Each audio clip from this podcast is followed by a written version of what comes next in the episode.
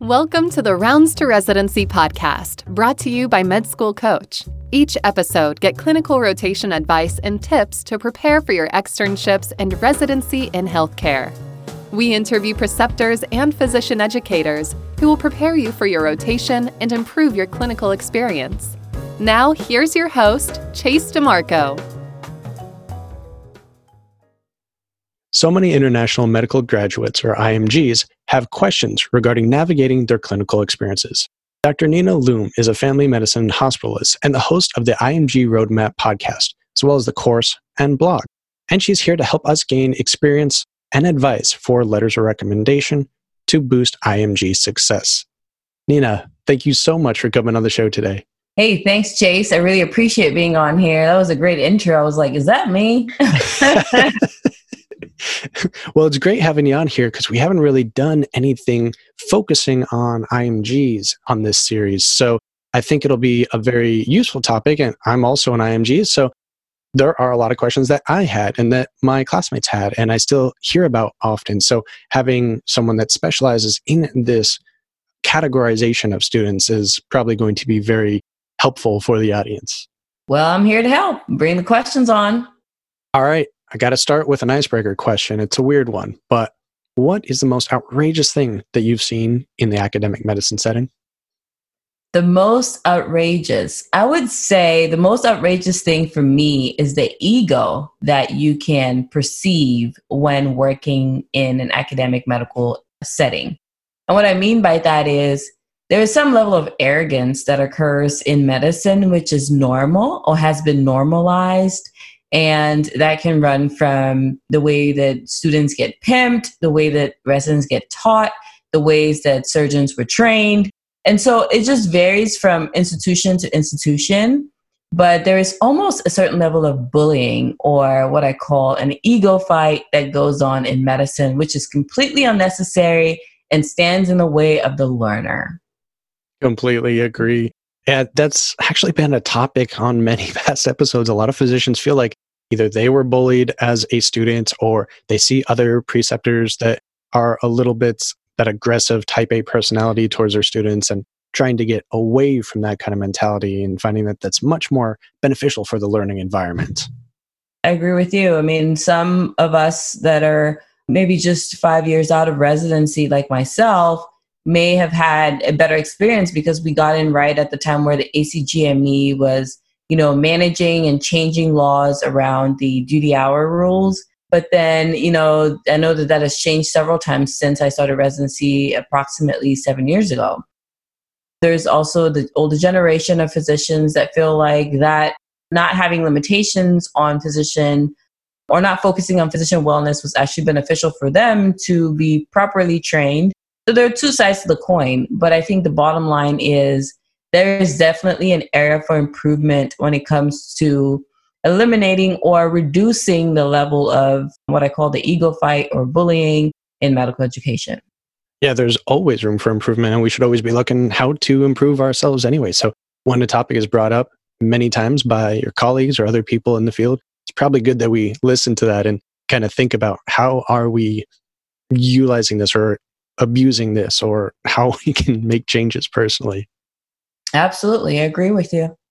So, a little bit more about yourself. You're a family medicine internist and you have this educational material. And what made you get into the podcast and the course and all this material you have? And what does it cover? So, yes, I am a podcaster at the IMG Roadmap podcast. And my goal with it was I just got sick and tired of watching IMG stumble along the way like I did, because that's all I did was just stumble and scrape for the remains of the table, for lack of better words, trying to figure out what information was pertinent, how to go about application, how to network, how to request strong letters, how to even have great clinical experiences, and how to be competitive with the US graduate.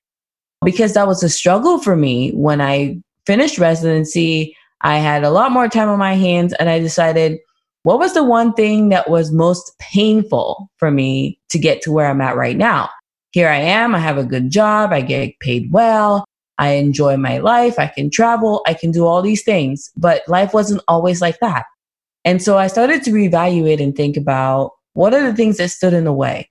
How could I have been better? I mean, I'm sure that I could be a much better physician in the next few years. And so I started to ask these questions. And by that introspection, I realized that a lot of my problems came down to lack of information, lack of specific knowledge, and lack of mentorship and guidance. And so I decided to create something that I wish I had because knowing fully well if I had that information, I would have performed a whole lot differently and it would have been a whole lot better outcome. So that's what really prompted me into taking some time out of my work schedule to begin to create this platform. It wasn't really intentional that it would become what it is today. I just wanted a blog. I wanted an outlet. I just wanted to tell people what I've learned, what I've seen, how I was able to triage applicants when I was a chief resident, what my approach was. And knowing all those things, I felt like there was so much information that I could use to train other IMGs so that they could be competitive, stand out, and match. And that was really my drive because I got sick and tired of seeing my classmates not matching. I got sick and tired of IMGs, like I said, scraping for the bottom of whatever's left from the table. When we are just as competitive, we are strong candidates. A lot of us do well on our boards. And even if we don't do well on our boards, there's so many other doctors that get the opportunities that we can get who did not equally perform as well because they were able to compensate in other parts of the application process. So with this pain, I could no longer sit down and do nothing. And that was my drive to begin to pursue this on my weeks off. So as a hospitalist, my schedule is typically a block schedule where it's one week on and one week off. So technically, I have half of the year off. And instead of just sitting around twiddling my thumbs, I felt like I could be reinvesting, giving back to the community that built me, even though we didn't have the resources then to build one another. And that's why I created this platform. I think a lot of us do that. We realize that we didn't have the guidance and resources and mentorship, like you said, that we felt were very necessary for ourselves and our colleagues. And that's definitely why I started this podcast. It's why I cover in the Medical Mnemonists podcast more learning techniques and methodologies that we weren't really taught. And it's great that you have this resource for specifically helping IMGs match when that is a huge issue that you constantly hear about just the discrepancies, the stereotypes, the negative stigma of coming from a Caribbean or foreign medical school and trying to match in the US. Absolutely. I agree with you 100%. I mean, there's just so much, and you can categorize the problems that IMGs face under so many different categories. It could be social, they could be academic, financial, right? But then when you break that down, the social seems to be the biggest one where there's stigma and stereotype. And so that already is ingrained in the medical system in a way that prevents even the good IMGs to shine or get opportunity thrown at them, or even to get opportunity that they well fully deserve. And then you go to the academic part where IMGs maybe are pushed into community hospitals. Not that community hospitals aren't great, because I practice in one. I train in partly in one as well as an academic center. So I get the best of both worlds. And I can fully say, yeah, academic centers are academic for a reason because they have more resources. And so if we're all being pushed away into training and learning from only community centers, that we're not getting the best of both worlds. And then you go into financials. Most people that chose the IMG path maybe did not want to have a high student loan debt they couldn't afford it or they didn't get in or one reason or the other they chose something that was financially feasible for them because they could afford the tuition.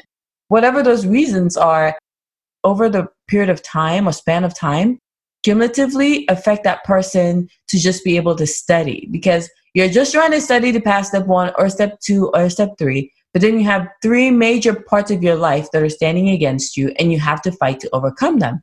And that's again the reason why IMGs don't match because it either falls under one of those three categories. Maybe they weren't exposed to high quality clinical rotations, and so their performance on the steps weren't as great as their counterparts. Maybe they had limited finances, and so they had gaps in their application, and therefore they were considered less competitive because it took them more than four years to graduate medical school.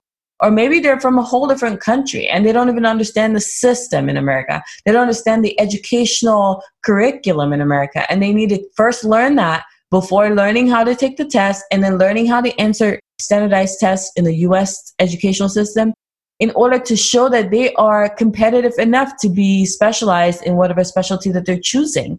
So when you have all these things stacked against an IMG, it's imperative that we have resources like what I've created with the IMG Roadmap course that direct them on every single part of these and how they can overcome them so that they then get to the same level playing field as their American graduate counterparts.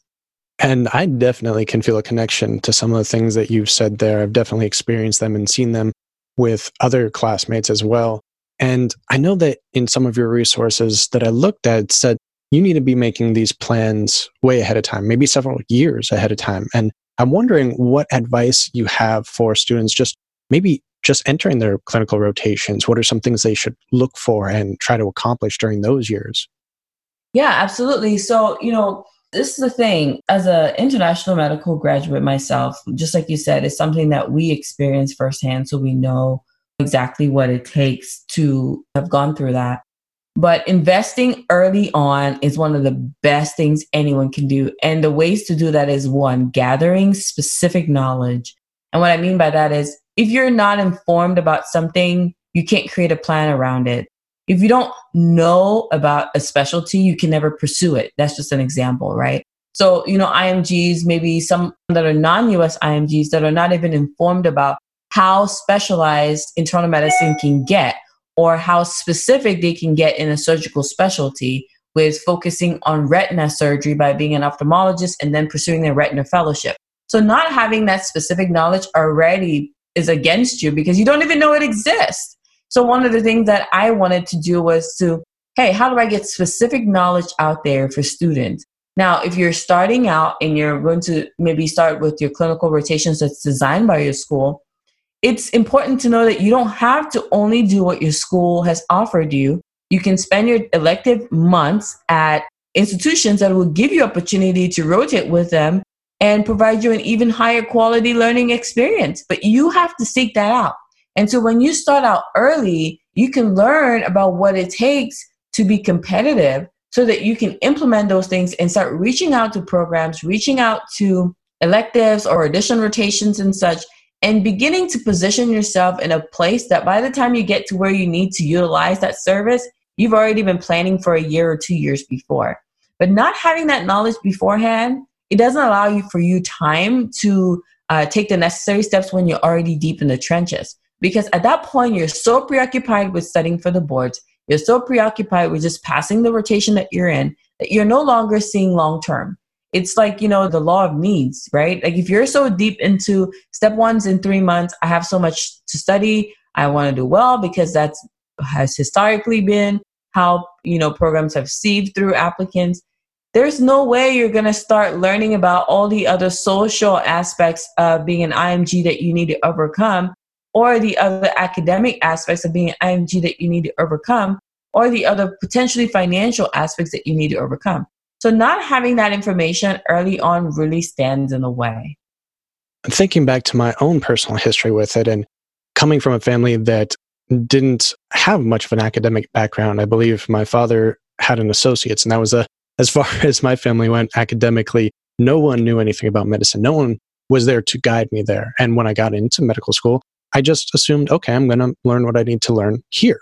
And so anything that wasn't covered in class or was discussed by my immediate friends is not something I really was even aware that I needed to research. So it's not something that I could go out and necessarily find more information about because I didn't know that it was something I should look at, such as these topics you're discussing here, finding specific interests and how deep certain pathways go or how divided and subdivision, subspecialized certain professions can go in medicine. So just knowing what is out there is a great start. Right. Knowing is the first step to taking action because you can't take action about something that you don't even know.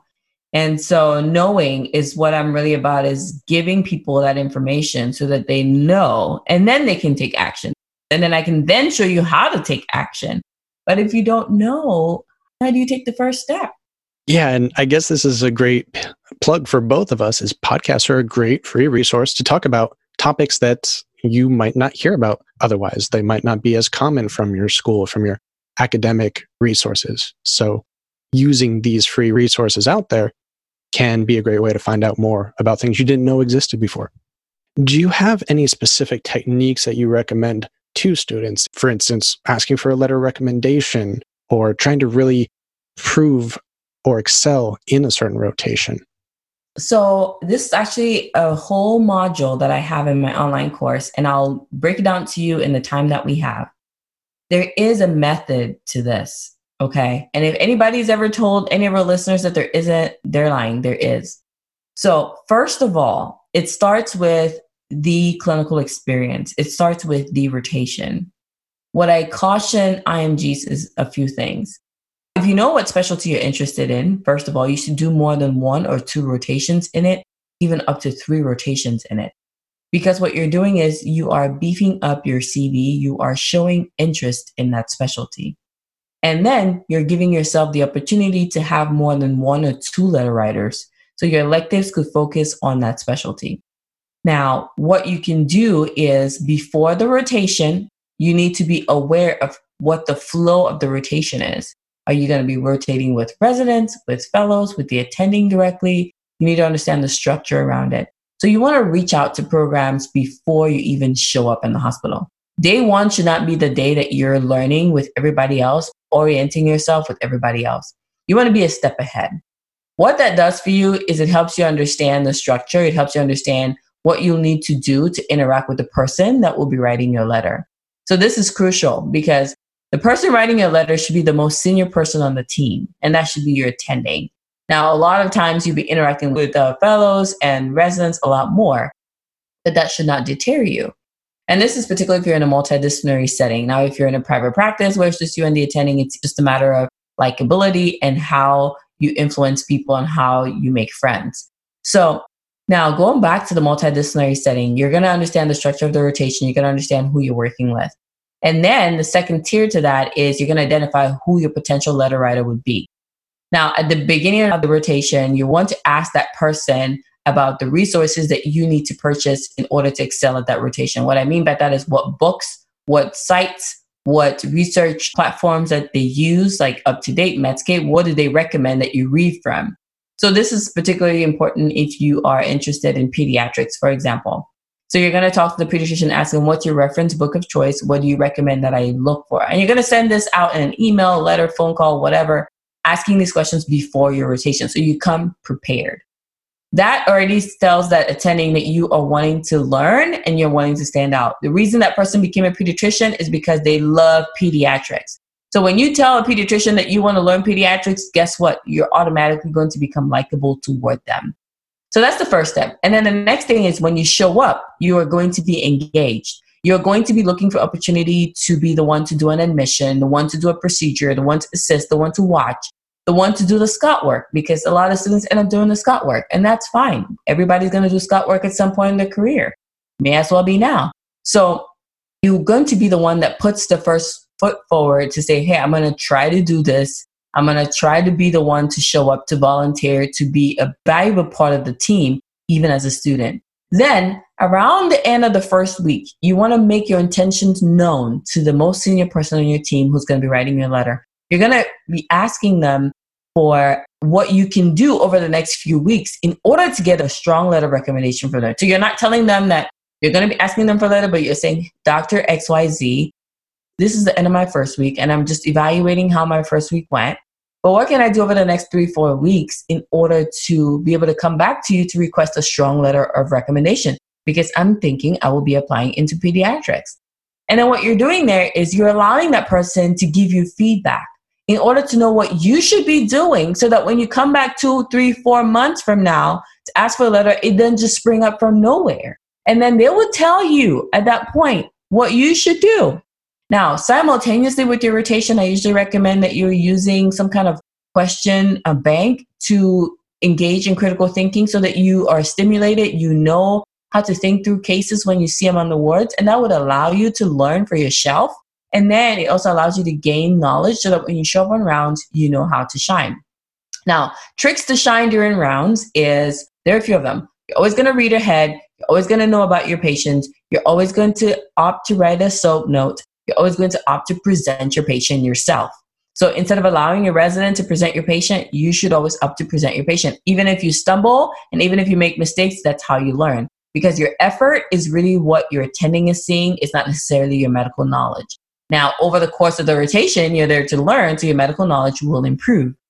Now, so to summarize, because I can talk about this for hours, which is why I created a whole course around it. And it's one module in my course is how to obtain strong letters of recommendations. But key points, key take home points, you start before the rotation.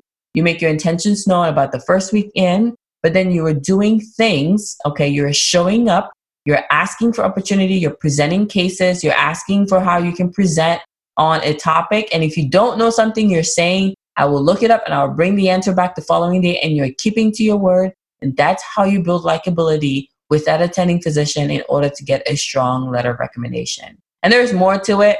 For the sake of the podcast and for the sake of time, this is the information I'm going to share with you right now. Thank you. I think that was actually very succinct and still a lot of value in that little bit. So, definitely, if students want to learn more, they have an entire course potentially to take if that's of interest to them. Hospitals and universities spend countless hours mediating clinical rotations between students and physicians. Students can search out and request their own rotations. Preceptors will be notified of the request and decide if their schedule will allow it. Learners and educators regain control over their schedules while reducing staff hours and overhead. Go to findarotation.com for more information. That's Find a Rotation, your medical and healthcare clinical rotations platform. And I did want to echo a few things that were mentioned there because this is also a key point in a lot of our season one interviews was the mention of a strong letter of recommendation, not just ask for a letter of recommendation, a strong letter, because an okay letter is probably not going to do any favors for you in the long run. So specifying that will really also prime the preceptor for the type of information that they're expecting from you for a stronger letter of recommendation. I do want to come back to a few things you mentioned there about getting two or three rotations in a certain space or certain elective. But before I do that, I'm just kind of curious since this is definitely going to be something at the top of a lot of conversations, it already is to some degree, is with step one going pass fail now. What are some of the signs that you're seeing or changes that you're recommending to students? Because now, if they were going to stand out on their step one score when they apply, it's not necessarily going to be that easy now. They're going to need something extracurricular, some other steps to take. And I'm just kind of curious as to where you're at with that, what you recommend. It was a hot topic for a while there when it first came out and still is. And I remember actually doing a whole Instagram TV episode on this at Dr. Nina Lum on Instagram. And one of the things that I caution people, IMGs, to focus on is still focus on passing step one, okay? Because I don't know, but I think there's still going to be a way to determine people's scores, okay? Unless the USMLE just never tells us that. But usually they give you a score report and they tell you how you did on this. We don't know how deep it's going to get with the score report that's submitted to programs. Okay. So still focus on passing extremely well in step one, even if there's not a numerical value associated with it. What I will say though is there's still going to be step two CK. My presumption, which is mine only, there's no evidence to support this, is humans were always seeking for objective ways to judge other people. Okay. We're always seeking for ways to say this is good and this is bad because we have to have that. That's part of human life. So there's always going to be a part of every human that looks for something else beyond their perception to judge a person. And one of the ways you can do that is with this test. So I foresee step two CK carrying a lot more weight, which rightfully so, because it is clinical knowledge. Basic sciences, I mean, I can go a whole day and never really think about what I learned in basic sciences when I take care of patients on a daily basis.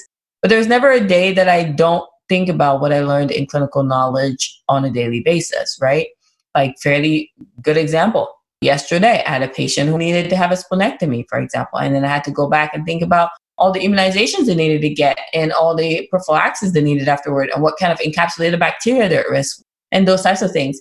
It never really goes down to basic sciences unless you're in research or, you know, kind of in a field where you're dealing with physics or something like that or biochemistry, if you're in genetics and research, and who really talks about the Krebs cycle anymore? So I can see the objective standard moving into step two CK because that's really true assessment of whether you have strong clinical knowledge. So I would really focus on studying well and passing well for step one and step two. So basically, what I'm saying is my recommendations have not changed because IMG should be standing out anyways. So they should be seeking to stand out on step one and on step two right now when it's a numerical score. And they should be doing the same when it's not a numerical score for step one. Because once you start to change your standards based on what society is telling you, you're going to miss the mark. You should have these standards for yourself. It shouldn't be about the mark. It shouldn't be about the society and the ECFMG and the USMLE. You should be trying to know basic sciences because it's an essential part of your education, period. You should be trying to study for CK and pass well because clinical knowledge is an essential part of your education, period. It shouldn't be about a numerical score. But I know, I know, I know sometimes when we're in the trenches, it's hard to see beyond the current picture. We can't see the big picture so easily. So I will caution IMGs to say, yeah, if you think you're going to not have to focus on step one, you're lying to yourself. But if you're going to focus on just one test out of the two, then focus on step two CK. That makes a lot of sense. And there's a lot of debate. Maybe step one will be like a pass and high pass. So there's still potential for different categories to be placed on this. Won't be an exact three digit score, but you could be potentially in different categories that might signify something to your future residency applications and program directors where you stood in that pack. Very true. Very true. Very true. I mean, I totally agree with you on that. And then something you were mentioning about if you have the opportunity, get two, maybe even three rotations in the field you feel that you want to go into. But a lot of us don't know necessarily where we want to go into, or maybe find out late in our fourth year and don't have the opportunity to go back and do several rotations in that specialty. So, are there any things that students in that situation can do to bump up their own applications? So, if they're in an audition rotation, what can they do to bump up their own application? Is that the question? If they've already missed out on being able to take several within the field that they want to go into? Yeah, so there's still room for observerships there's still room for asking to shadow a doctor and letting that become your opportunity because it's not about necessarily just the fact that it wasn't part of your clinical rotations.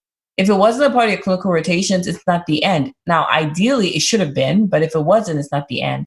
What you can do, or what this person can do, is they can consider doing an observership in that specialty and doing more than one, do two, three, there's some research positions even that could line up strongly with that specialty, like being a research assistant, research facilitator. Those are paid positions too. And that's all part of networking. And networking, again, is a separate module on the IMG Roadmap course where I talk about the value of US clinical experience and how to network as an IMG, because it can come down to shadowing doctors, doing an observership, working in a research related discipline of that specialty, attending conferences, writing posters or research papers and articles. There's so many ways to go about it, but networking is such a broad topic. But in medicine, we don't ever focus on it because we always hope our scores will speak for us. But I think that there is a strong part of networking that it remains untapped in the medical world. And IMGs especially need to be investing a lot more time into how they can network, starting in the communities that they live in. So, emailing programs in your communities because you have a tie to that community could be one way to get your foot in the door. And then looking out for societies and organizations in your community. So, if this person's interested in general surgery, well, look out for the American College of Surgeons chapter in your state and then see how you can volunteer with them. That's one way to meet several surgeons who may be affiliated with programs that can allow you to come shadow them in the OR and by virtue of that, you're exposed to what their requirements are and you can express interest. And because you have shown up, you have networked your way into being called back for interview. So those are just, you know, very easy ways that IMGs can get in the door without coming through the front door. I think that's a lot of good advice and, and some good resources there. I do want to caution students though, because there are a lot of, I would call them maybe predatory rotation agencies out there that offer these observerships and shadowing experiences but they really, really take advantage of the student in some circumstances, in some situations, charge them a lot of money and don't give them very good experiences to begin with. So I don't know if this is an area that you're very aware of or have any advice for, but is that something that students should potentially be wary of? You're right. With every problem, there's always a person trying to fix the problem, and then you have someone else that comes in and wants to munch off of the person with the problem. And so it's the same with medical education. There are services like that that would offer really low quality rotations to students that don't help them get matched um, and but pose as if they would. So I think that it's important for the student to look at certain criteria when picking out a program. So it's not about the company per se, it's about the program that each company is presenting to you. Because within each company, you probably have a good rotation and a bad rotation. So you want to figure out what other people, prior residents or prior students that have gone through that program have to say about it. And then two, you want to also figure out what setting it's in. Is it I actually have an ebook, which I think we should give out to everybody that's listening to this. And it's basically the IMG guide for clinical rotations. And following that ebook, what I described in it was, you know, you can rotate in a multidisciplinary setting or you can rotate in a private practice setting. Multidisciplinary settings are always best because it's usually always affiliated with the teaching program. A teaching program has been vetted by the ACGME, the Accrediting Institution for Graduate Medical Education. So that means that they follow set protocols and policies in training residents so you can guarantee a high quality learning opportunity. So once you're in a multidisciplinary setting that is affiliated with some kind of vetting process by the ACGME, you can almost guarantee that it's going to be a great experience.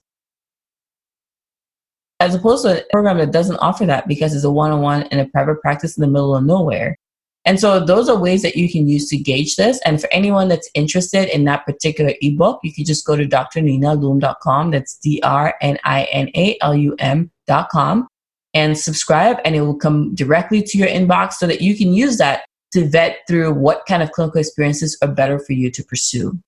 I definitely would like to look at that myself and might use that as a resource because I speak to IMGs frequently about these topics and about the horrible experiences that I had with several rotation agencies that I used and what they said was going to be a part of the rotation, what actually happened there. And had I looked at that organization and Googled spam or complaint afterwards, I probably would have seen all of the past complaints on those companies. And sometimes I did see them and I ignored them anyway. And then they charge very large amounts of money, especially for the multidisciplinary rotations versus private practice. So Sometimes you don't need the multidisciplinary. Sometimes you just need to get an elective out of the way. So, a lot of different things to consider on that. And I'd like to speak with you more in the future about that since we are actually trying to form a platform that'll help students, especially IMGs, finding these different qualities of rotations and different ways to approach this topic in general while also not being price gouged. Absolutely. I'll be here to help in any way possible. I'm all about I'm just rooting for them. I'm one. I'm here to help. So, a question for you actually, you can pick either one of these, it's up to you. Is what is the biggest change you hope to see in academic and clinical medicine in the next five to 10 years? Or what is the accomplishment that you're the most proud of? I think the biggest change I want to see is inclusivity especially for my fellow IMGs, getting them into even what has been previously considered relatively competitive specialties. That's what I look forward to. And then what I'm most proud of right now, of course, is how many IMGs have been able to coach into success, which is over a couple of dozen at this point. And I am really proud of that because I can never treat all the number of people that these different doctors are going to collectively influence over the course of their careers. So, in a way, it's an extension of me because as a physician, I may, over my lifespan, treat, I don't know, a couple thousand, hundreds of thousands of patients or not. But when I help another IMG to get into complete residency successfully and begin to practice, collectively, we're going to touch millions of people. And being a part of their story is so important to me because of that outcome is eventually they're going to go to towns and cities and states and communities and serve in places I would never go and I would never reach on a normal day. So that's what I'm most proud of. And I'm really looking forward to continue to include more IMGs, bring them to the table, both in teaching, in service, in community areas, community settings, and continue to increase the numbers because a lot of just end up going to serve and work in places that are a little bit further from the big cities. And that's a huge asset for the US educational system and the US medical system. And I want more I'm just doing more of that because we're touching lives, we're impacting people, we're reaching areas that one person cannot reach. And I can't do that. And if I can help another IMG and another IMG over the course of my life, I think we'll be able to influence probably millions of people collectively. Definitely. I mean, I just recently wrote a paper on this and said there are currently 216,000 IMG physicians, and that's about 22.7% of the workforce. So we're making a huge impact on the healthcare system. And it looks like that's just potentially going to keep increasing from year to year. I agree with you. It's only going to go up from here. Yep. So, where can the audience find out a little bit more about you? I know we've mentioned the podcast and your ebook, which we'll link to the show notes, but are there any other resources that you would like to call on and any other materials that we can guide them to to help them with these types of issues? You know, I'll get you all these links so we can have them in the show notes for sure. Dr. Nina Lum, so D R N I N A L U M dot com is my website. Through my website, you can get a link to my Instagram, which is also at Dr. Nina Lum, which is at D R N I N A L U M. You can also get a link to my online course platform, which is the IMG Roadmap. It's imgroadmap.com. You can type that into your browser as well. You get all the directions for all my resources, the podcast, the courses. Each week, I have a new blog post only focused on IMG related stuff. On my website, you can download ebooks written by myself and actually have had contributing authors such as other IMGs that have completed residency. I had one IMG who documented her entire journey and put it in an ebook, and you can download that from my website as well. You can also get access to my books because I've authored books regarding this. Most recently, Still MD, which is two physicians' advice for international medical students or graduates.